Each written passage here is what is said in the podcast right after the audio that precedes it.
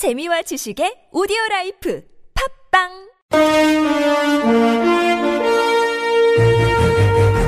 여러분의 합리적 판단을 돕기 위해 오늘의 뉴스를 골랐습니다. 백병규의 뉴스 체크. 네, 시사평론가 백병규 씨와 함께합니다. 어서 오십시오. 안녕하십니까? 네, 자 오늘 첫 소식은 어떤 겁니까? 네, 뭐 저에게 들어오기 바로 전에 네. 나온 역시 속보인데요. 네 네. 네, 이 세월호 선언 등에 그 참여했던 9,473명의 문화인 블랙리스트. 네네. 상당히 논란이 있었죠. 예, 예. 네, 뭐 각종 정부 지원에서 배제하고 이 전시 등에 대한 그 대관도 이제 불허하는 네네네. 어, 이런 블랙리스트였는데요.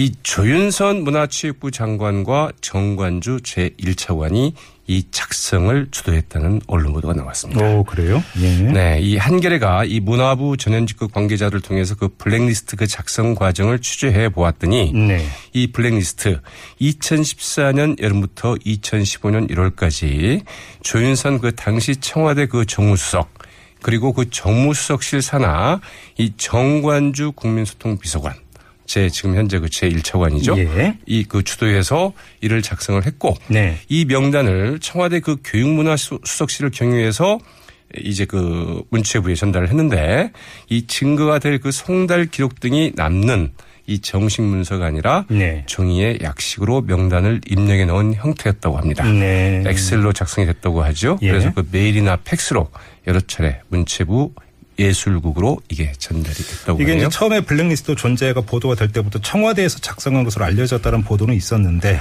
누가 하는 사실 안 나왔었거든요. 그렇죠. 근데 이게 이제 조윤선 당시 정무수석, 현재 문체부 장관 이 사람이 주도를 했다라는 건데 그럼 이 블랙리스트가 실제로 쓰였다고 합니까? 지원 사안에 맞습니다. 예. 이 문체부 그 예술국 사무관이 그의 연말에 직접 전남 나주에 있는 그 예술위원회를 그 찾아가서 예. 이 블랙리스트를 전달을 했고요. 이 블랙리스트에 어, 오른 그 예술인들은 2015년 예술인 지원 사업에서 배제해달라 어허. 이렇게 예. 이야기를 했답니다. 예. 자기도 좀 불편한데 음. 윗선의 지시니까 꼭 그렇게 해야 된다. 어허. 이렇게 신신당부를 해서 음. 예술인은 이때 이미 그 2015년 이제 지원자를 확정을 해놓았는데 네. 그거를 그 전면 재검토했다고 합니다. 그래서 네. 당초 이제 1월에 확정되던 지원자 선정이 3월로 늦춰졌다고 하죠. 조윤선 장관은 뭐라고 했답니까? 자, 우선 그 조윤선 문체부 장관은 지난 10월 13일이었죠. 이 문체부 국정감사 때 네. 한선교 새누리당 의원이 이렇게 물어봅니다. 블랙리스트라는 게 있느냐? 음. 그러니까 무슨 소리냐?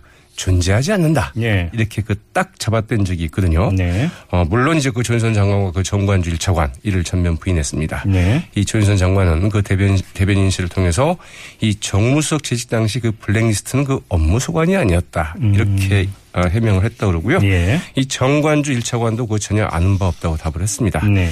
문체부는 그 지난주부터 이 최순실 그 국정농단 사태와 관련해서 이 정관주 차관을 팀장으로 하는 문제사업 재점검 검증 특별 전단팀을 구성해서 예. 내부 연루자 찾아내기에 음. 지금 하고 찾아내기를 하고 있다고 그러는데 예. 이를 두고 이 문체부 내부에서는 이 블랙리스트 의혹 당사자가 과거 지우기 나선 것 아니냐 이런 이야기들이 왔다 갔다 한다고 하네요. 진실 규명 팀이 아니라 진실 가리기 팀이다 이런 이야기가 되는 거죠. 네. 역시 이제 또 또 아. 파문이었겠네요. 아무튼. 그런데 이제 이걸 전혀 아니라고 그러니 음. 어떤 게 과연 사실일까요?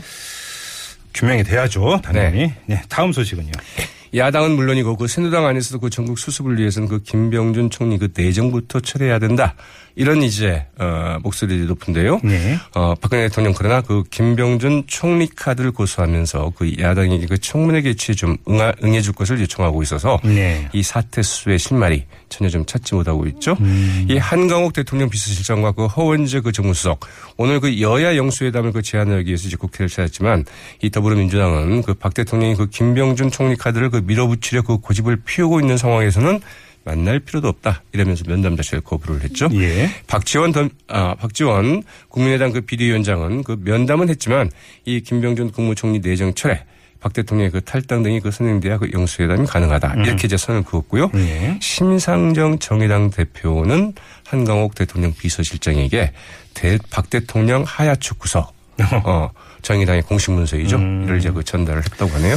자 그리고 박근혜 대통령이 종교계 원로들을 만나기로 했는데 여기에 세월호 망언을 한 목사가 포함이 됐다고요? 네, 이미 만났습니다. 네. 오늘 그 민심수습방을 그 듣는다면서 그 천주교와 그 개신교 그 언로들 그 잇따라 차례차례 이제 만났는데요. 예.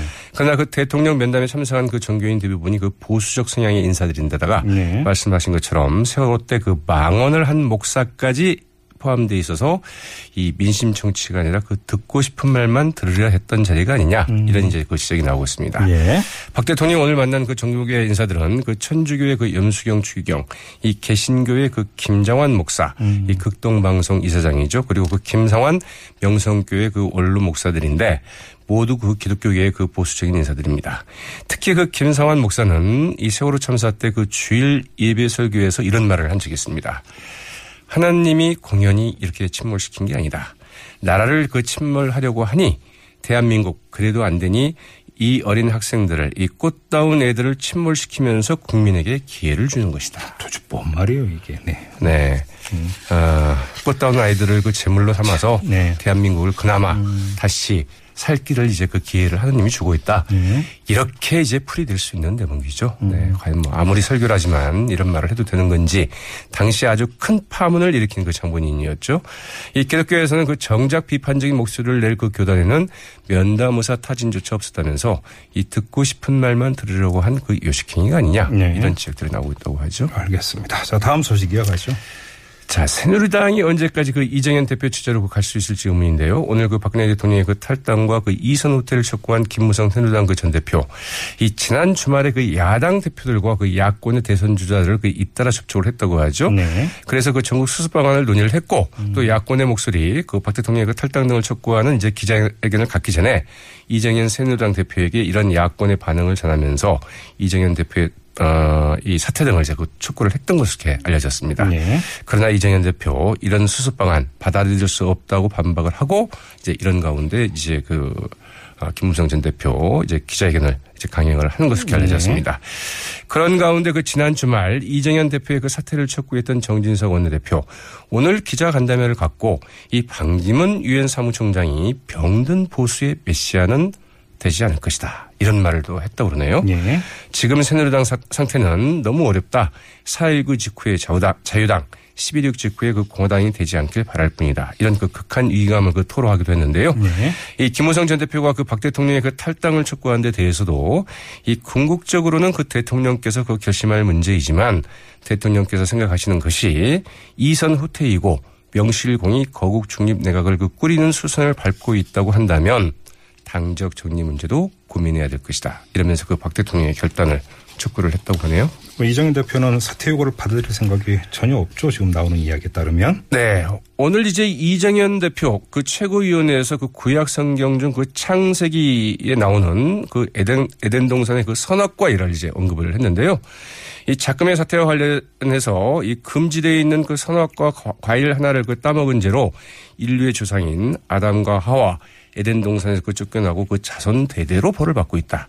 이러면서 한 간교한 사람을 분별하지 못함으로써 어, 대통령을 포함해서 여러 사람이 그 평생 쌓아온 모든 명예와 업적과 수고를 다 잃었고 우리 새누리당은 그 폭탄 맞은 집이 됐다. 이렇게 얘기를 했다고 그러네요. 예. 이 최순실 씨 때문에 박 대통령과 새누리당이 지금 그 평지풍파의 어려움을 겪고 있다. 이렇게 말한 셈인데요.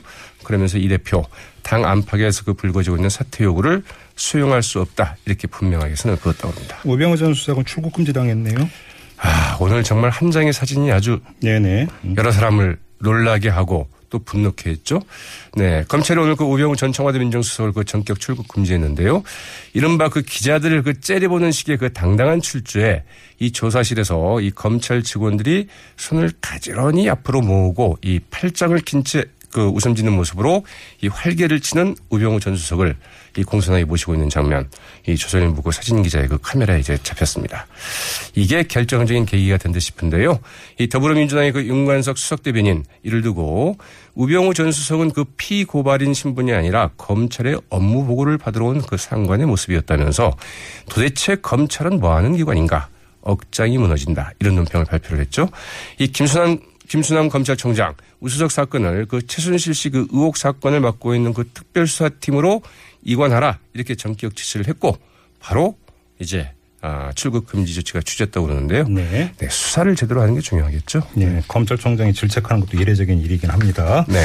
네, 자 뉴스 체크 여기까지 진행을 하죠. 고맙습니다. 네, 고맙습니다. 네, 지금까지 시사평론가 백병규 씨였고요.